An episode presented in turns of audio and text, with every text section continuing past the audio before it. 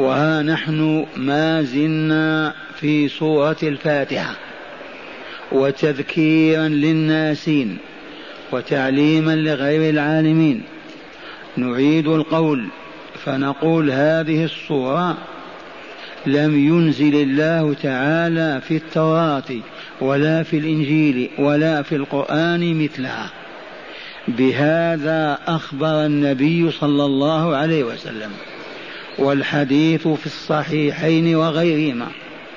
لم ينزل الله مثل هذه الصورة في كتبه التي أنزلها على رسله وأنبيائه والصورة كما تعلمون هي سبع آيات وهي المذكورة في قول الله تعالى ولقد آتيناك سبعا من المثاني والقرآن العظيم.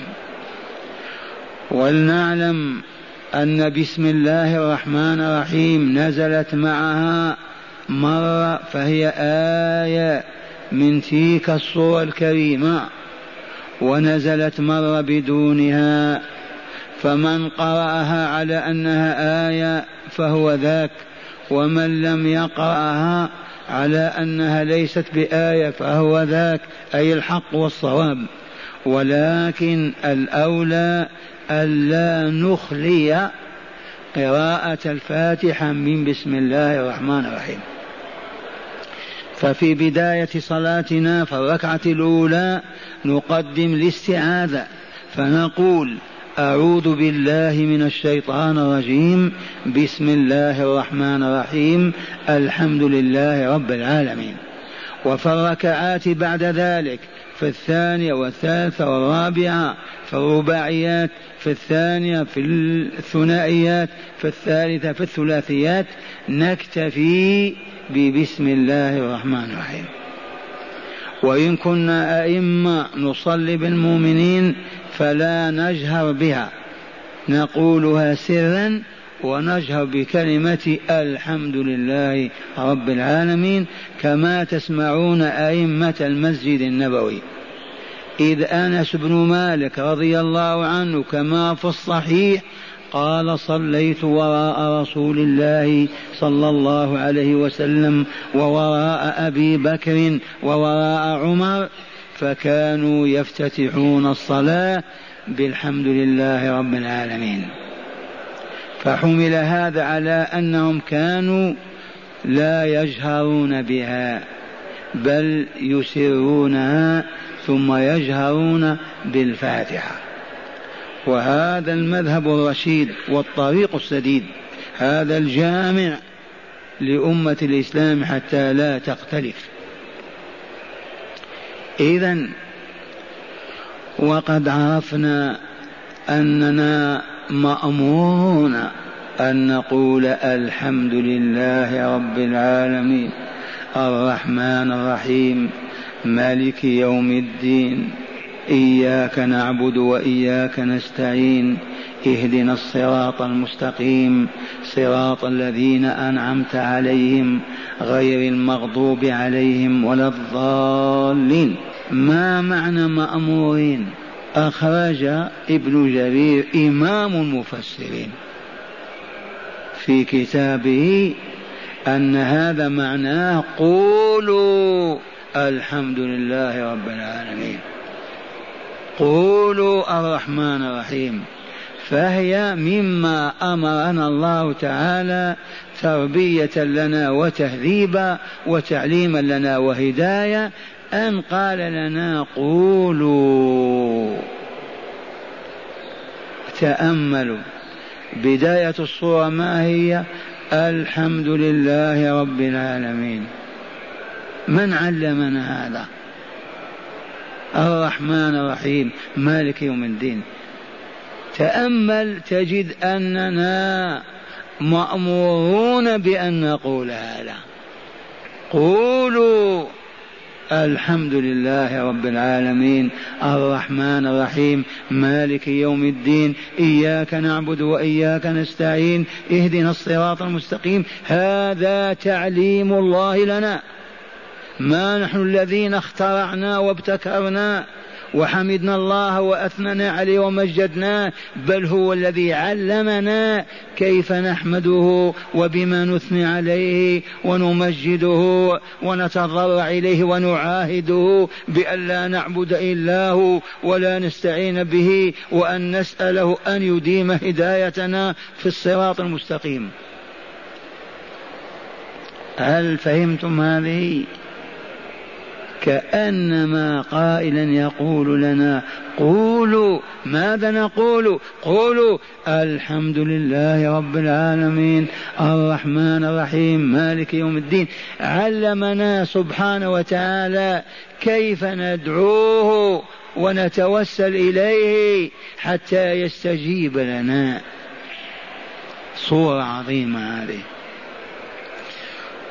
ويدل لهذا قوله تعالى في الحديث القدسي الشريف الذي حفظتم إذ قال النبي صلى الله عليه وسلم يقول الله تبارك وتعالى قسمت الصلاة بيني وبين عبدي قسمين. احفظوها. قسمت الصلاة بيني وبين عبدي قسمين. قسم لله وقسم لعبده وقسم مشترك بينهما. فلنعرف هذا خير من الدنيا وما فيها.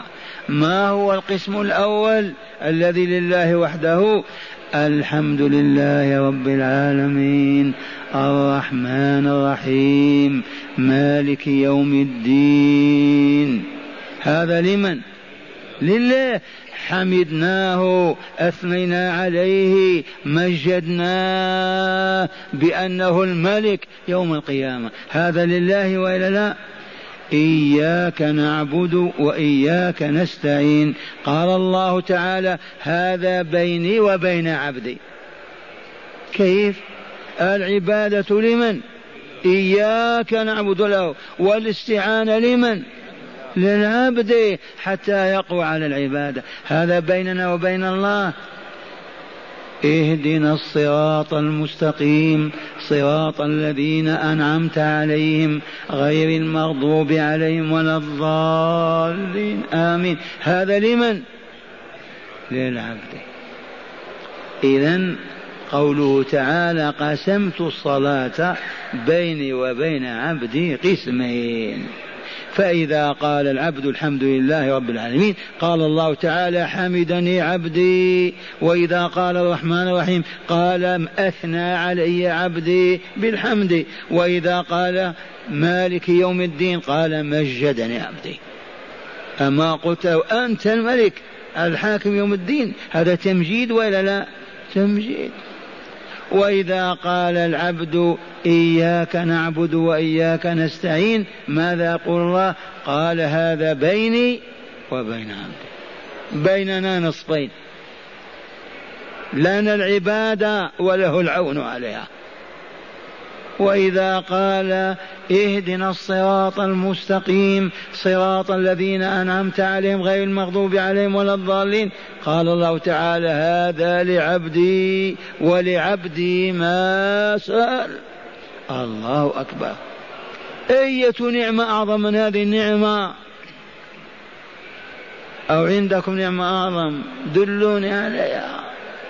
ومع هذا معرضون اعراضا كاملا يبحثون عن الملاهي والملاعب والمساخط والملاعن كأنهم ليسوا أتباع محمد صلى الله عليه وسلم.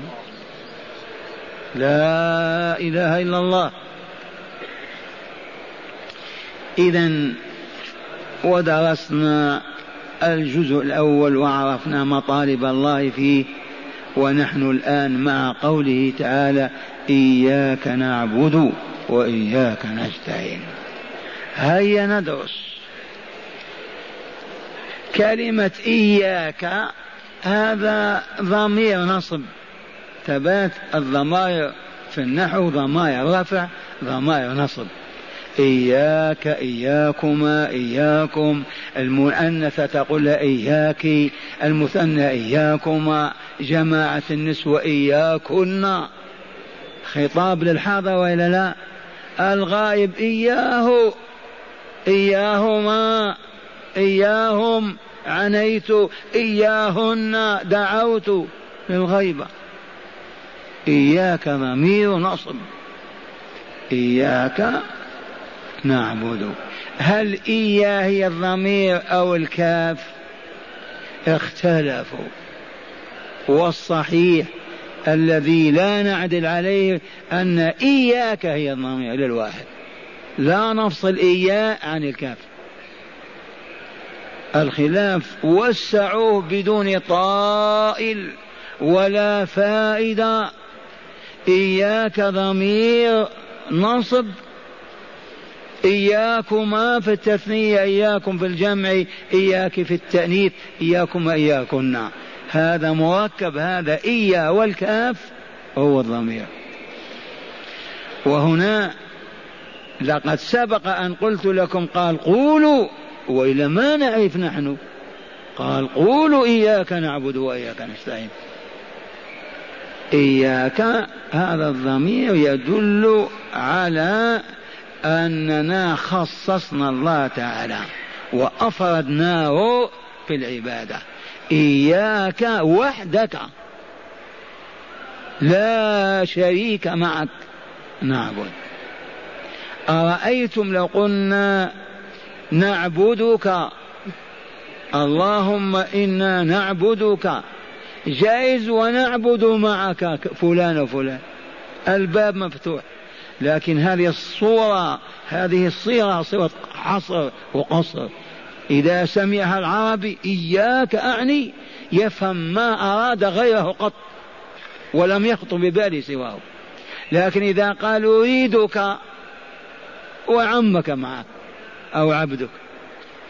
هذه صيغة حصر وقصر. إياك نعبد. لم يقل إياك أعبد. قال نعبد. من أنت يا فلان حتى تقف هذا الموقف. إن لم تكن في جماعات المؤمنين من الأنبياء والمرسلين والصالحين. كيف تخاطب الله وحدك؟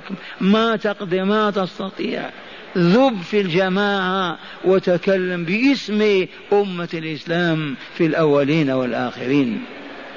إياك نعبد. نحن العبيد الأذلاء الأرقاء. لك نعبدك وحدك. وفي هذا إعطاء عهد لله بأن لا نعبد سواه كيفما كانت الأحوال والظروف. عهدنا ربنا بل عاهدنا وهو الذي علمنا هذا. ألا نعبد سواه أبدا. ومن عبد غيره من المؤمنين خان عهده ونقضه. ويا ويله إياك وحدك نعبد. نحن العبيد المؤمنون ولا نعبد غيرك. ما معنى نعبدك؟ قد تقول نذل لك ونخضع. لأن هذا اللفظ يقال مأخوذ من عبده يعبد تعبيدا إذا ذل له. ومن تعبيد الطرق كانت بالحجارة وكانت بالمنخفضات والمرتفعات عبدوها ذللوها بالآلات حتى أصبحت مستوية. لا بأس أن نقول مأخوذ لفظ العبادة من هذا المعنى. فنحن نعبدك نذل لك ونخضع وننكسر بين يديك. وهو كذلك. وهنا العبادة أنواع. ويجب على كل مؤمن ومؤمنة أن يعرف هذه العبادات. وإلا كيف يعد ربه ويخونه؟ أولا اعرف ما تعبد الله تعالى به معرفة يقينية حتى تعبده به وتذل بين يديه وتخضع له بفعل ذلك الذي تعبد به أو بقوله أو باعتقاده. اذا العبادات أنواع. منها على سبيل الوضوح الصلاة. الصلاة عبادة وإلا لا؟ تعبدنا الله بها نعم إذ قال أقيموا الصلاة. فالعبد إذا دخل في الصلاة دخلها ذليلا منكسرا بين يدي ربه يؤدي ما عاهده عليه.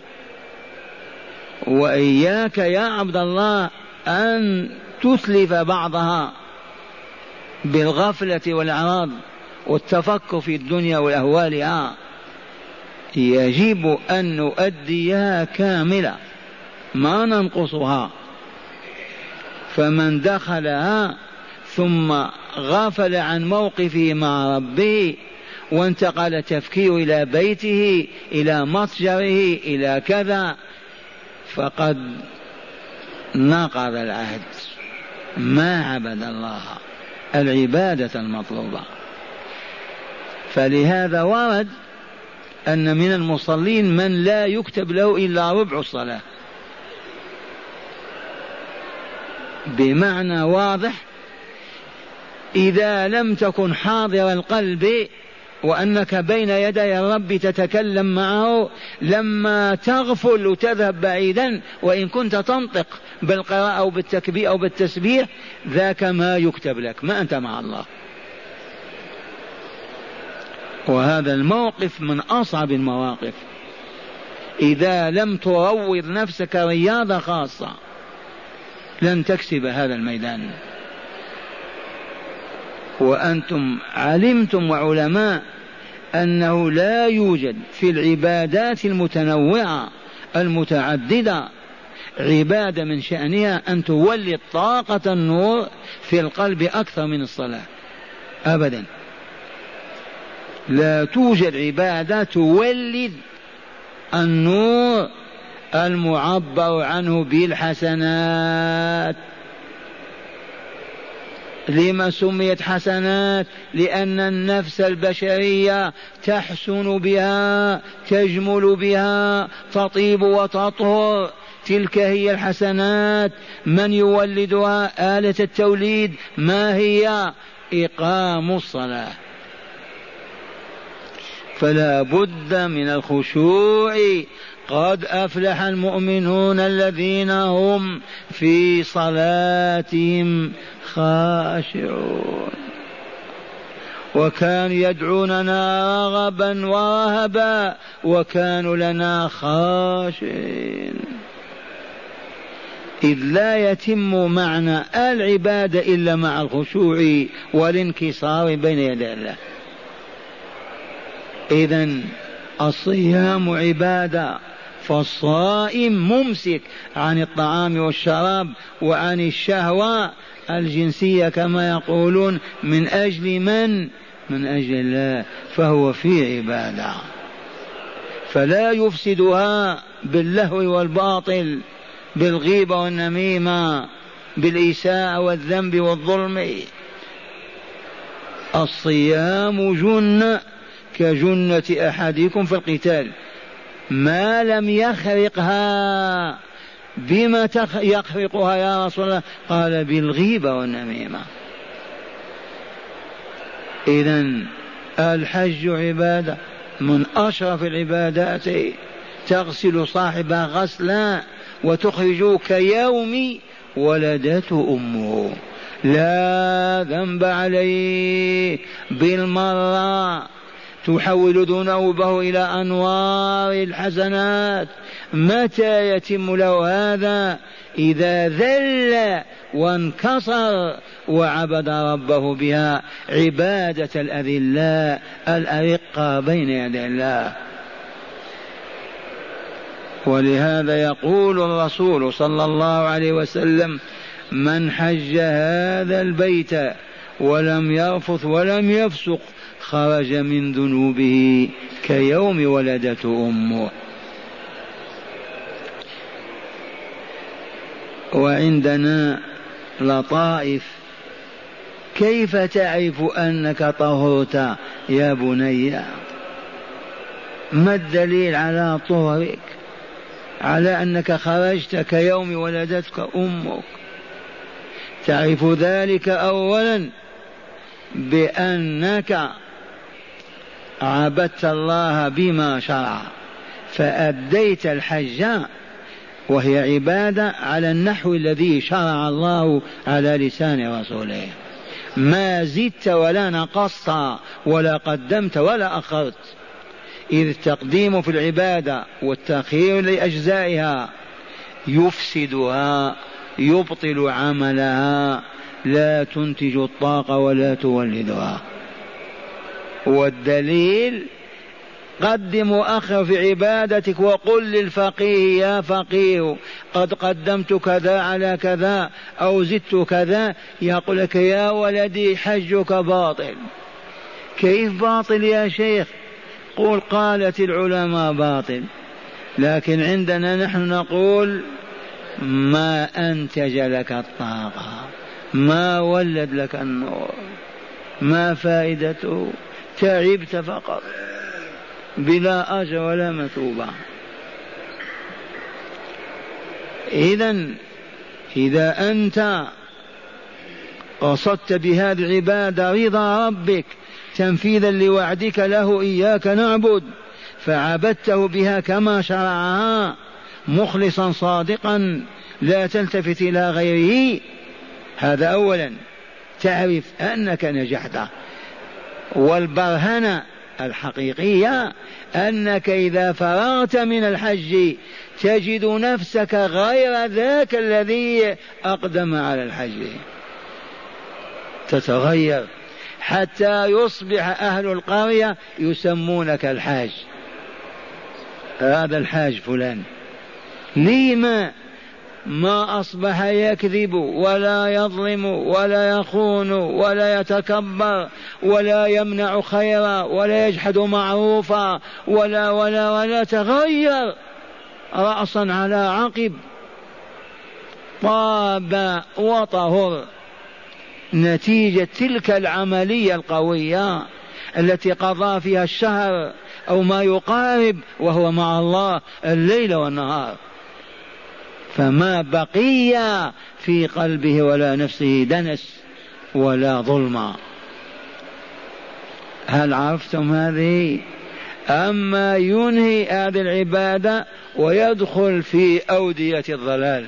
يكذب يحلب الباطل يلعب الورق يأكل كذا يتكلم بكذا. أين آثار تلك العبادة؟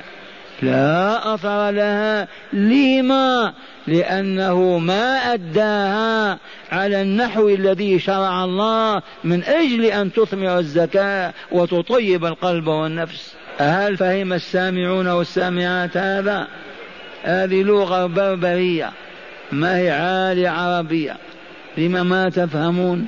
إذا إياك نعبد أي بما شرعت لنا من أنواع العبادة.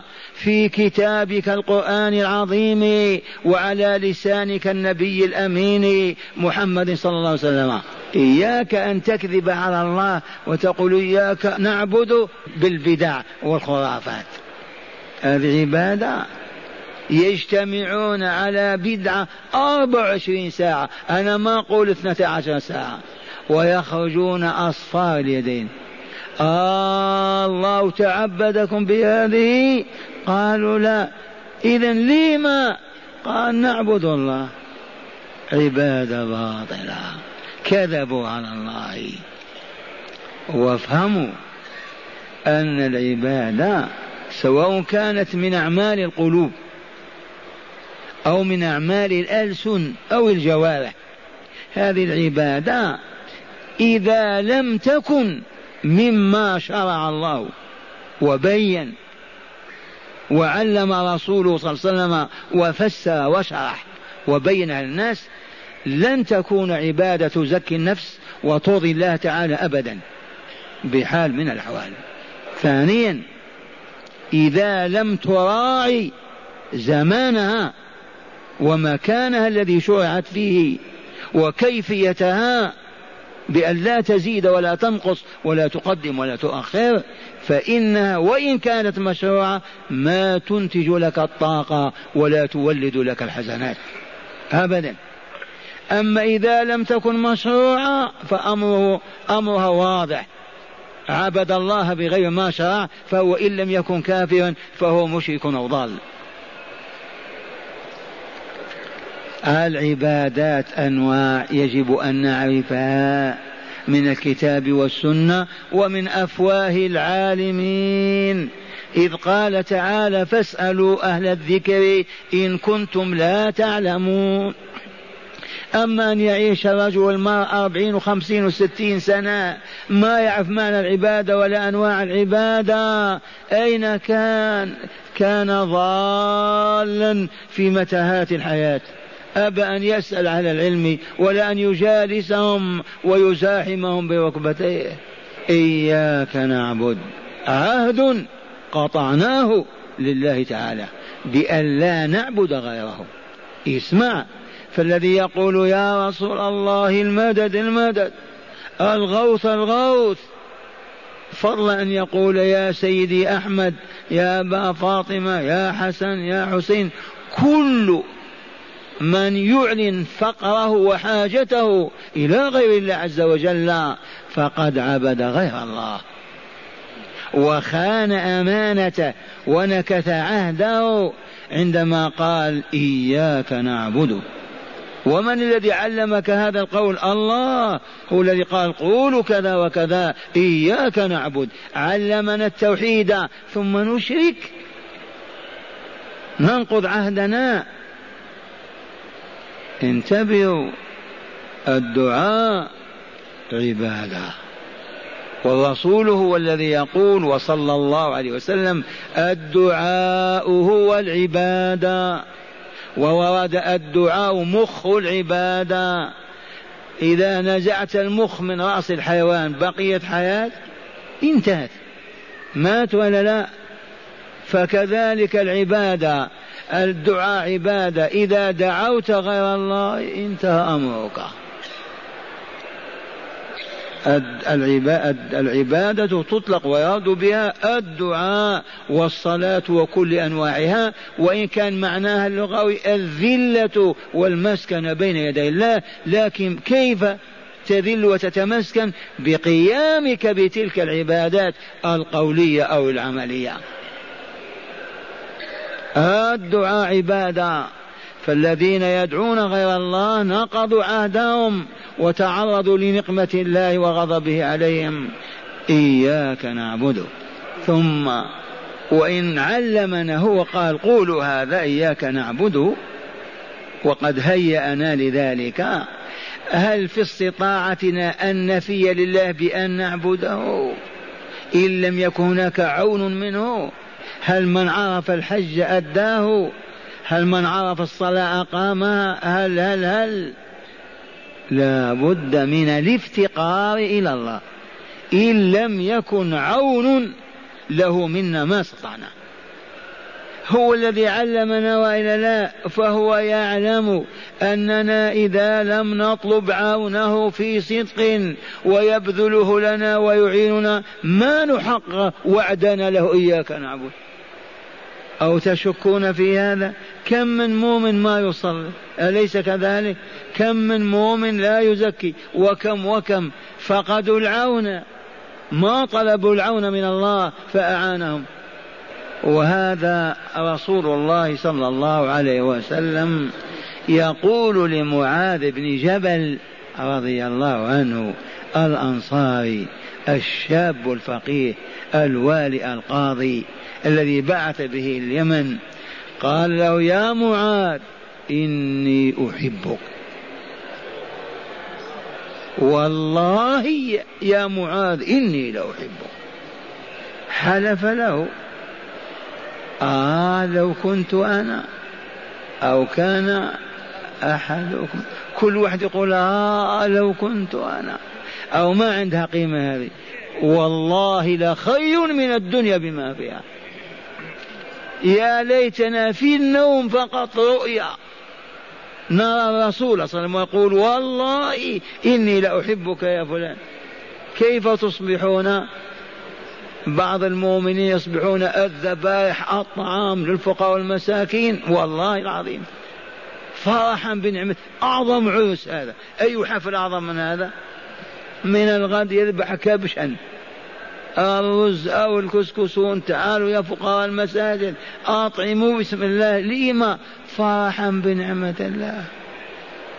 أراه الله رؤيا بشره بها قبل موته وما من مؤمن صادق الإيمان ولا مسلم حسن الإسلام كما علمتم إلا يرى رؤيا يبشره الله تعالى فيها بالجنة.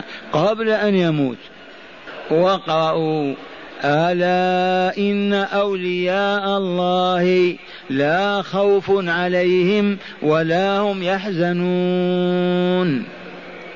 من هم يا راضي؟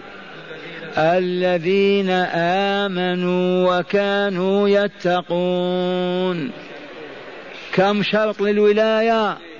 شرطان يا أهل الحلقة. الإيمان الحق الصحيح والتقوى الحق لله رب العالمين بفعل الأمر واجتناب النهي. بهذا تتحقق الولاية وإلا لا؟